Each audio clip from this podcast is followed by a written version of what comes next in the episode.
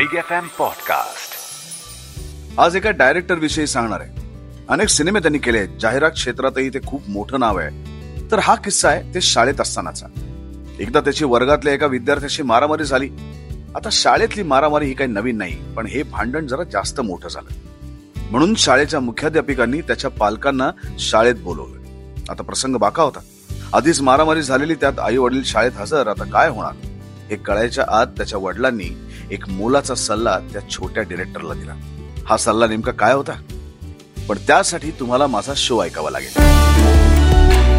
तुम्ही ऐकताय big Marathi bioscope with Subodh Bhave Abhinay Dev हे दिग्दर्शनातलं मोठं नाव. Delhi belly game force two असे अनेक सिनेमे त्यांनी केले.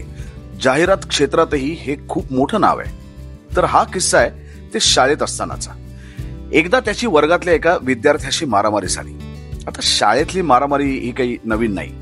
पण हे भांडण जरा जास्तच मोठं झालं. म्हणून शाळेच्या मुख्याध्यापिकांनी अभिनयाच्या पालकांना म्हणजेच रमेश देव आणि सीमा देव यांना शाळेत बोलवलं. आता प्रसंग बाका होता. आधीच मारामारी झालेली त्यात आई वडील शाळेत हजर. आता काय होणार? हे कळायच्या आत रमेश देव यांनी एक मोलाचा सल्ला छोट्या अभिनयाला दिला. पालक शाळेत आल्यावर संबंधित शिक्षकांनी त्यांना झालेला सगळा प्रकार सांगितला. रमेश देव यांनी हा सगळा प्रकार शांतपणे ऐकूनही घेतला. त्यानंतर अभिनयला मोलाचा सल्ला देत म्हणाले हे बघ असं शाळेत मारामारी केल्याचं घरापर्यंत येतं कमाने तुला एखाद्यानं मारलं की आपण त्याच्या नाकावर जोरदार बुक्का मारायचा. एकदा का नाकावर फटका बसला की समोरचा पुरता गोंधळून जाणार हे नक्की. मग तो तुला कसला मारतोय? पुन्हा तुझ्या वाट्याला येणार नाही. बघा बाबांचा हा सल्ला ऐकून अभिनय देव आश्चर्यचकित तर झालाच पण त्याचा तो कायम लक्षातही राहिला अर्थात असा सल्ला तुम्ही तुमच्या पाल्याला देऊ नका कारण आता काळ बदललाय आणि परिस्थितीही. शिवाय या लॉकडाऊननं आपल्या सर्वांना वेगवेगळं राहून जगणं किती कंटाळवाण आहे हेही दाखवून दिलंय. त्यामुळे एकत्र राहा आनंदात राहा आनंद वाटा. मराठी इंडस्ट्रीत नातं हे नेहमीच जपलं जात. म्हणजे प्रोफेशनल रिलेशन्स असतातच पण त्याही पलीकडे दोस्ती खात्यात बऱ्याच गोष्टी केल्या जातात. ही परंपरा वर्षानुवर्ष आपल्याकडे आहे.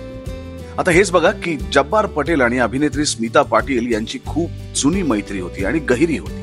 म्हणून केवळ जब्बार पटेल सांगतायत म्हणून स्मिता पाटील यांनी एक छोटीशी भूमिका सामना या सिनेमात साकारली. जब्बार यांनी दिग्दर्शित केलेल्या सामना सिनेमात डॉक्टर श्रीराम लागू यांच्यावरच्या या टोपी खाली दडलंय काय या गाण्यात आप्पा असं म्हणत धावत जाणारी मुलगी कोणे माहिती आहे? ती आहे साक्षात स्मिता पाटील. अनेकांना याची कल्पना नसेल. कारकिर्दीच्या अगदी सुरुवातीला तिनं ही एवढीशी भूमिका साकारली. याचं एक कारण म्हणजे जब्बार पटेल यांच्याशी असलेली त्यांची मैत्री. आता जो किस्सा मी सांगणार आहे तो फार इंटरेस्टिंग आहे. आणि तिला बघून त्याची जी अवस्था झाली ती अगदी स्वाभाविक आहे असं वाटतं मला. म्हणजे त्या जागी मी असो तर कदाचित माझीही अशीच अवस्था झाली असती. ही गोष्ट आहे सचिन खेडेकरांची. सचिन खूप पूर्वीपासून हिंदी चित्रपटात लहान मोठ्या भूमिका करत आलाय.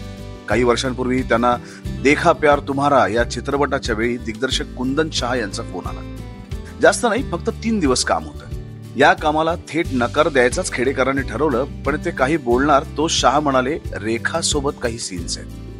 हे ऐकून सचिन ताबडतोब या कामासाठी तयार झाला. रेखा बरोबर काम करण्याची अनेक दिवसांपासूनची त्याची इच्छा अशी पूर्ण झाली. अखेर तो दिवस उजाडला. सचिन खेडेकर शूटसाठी गेले मेकअप कॉस्ट्युम सह तयार झाले आणि मग मग रेखाजी तिथे आल्या. आणि त्यांनी थेट सचिन यांना प्रश्न केला या साडीत मी कशी दिसते? व्यवस्थित आहे ना? आता साक्षात रेखा विचारते म्हटल्यावर कोण काय बोलणार? सचिन खेडेकरांच्या मुखातून छानच. असं आपसुक बाहेर पडलं ते त्यांनाही कळलं नाही. बरेच दिवस ही ग्रेट भेट सचिन खेडेकरांच्या मनात रेंगाळत होती.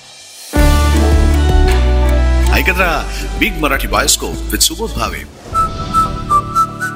big F M podcast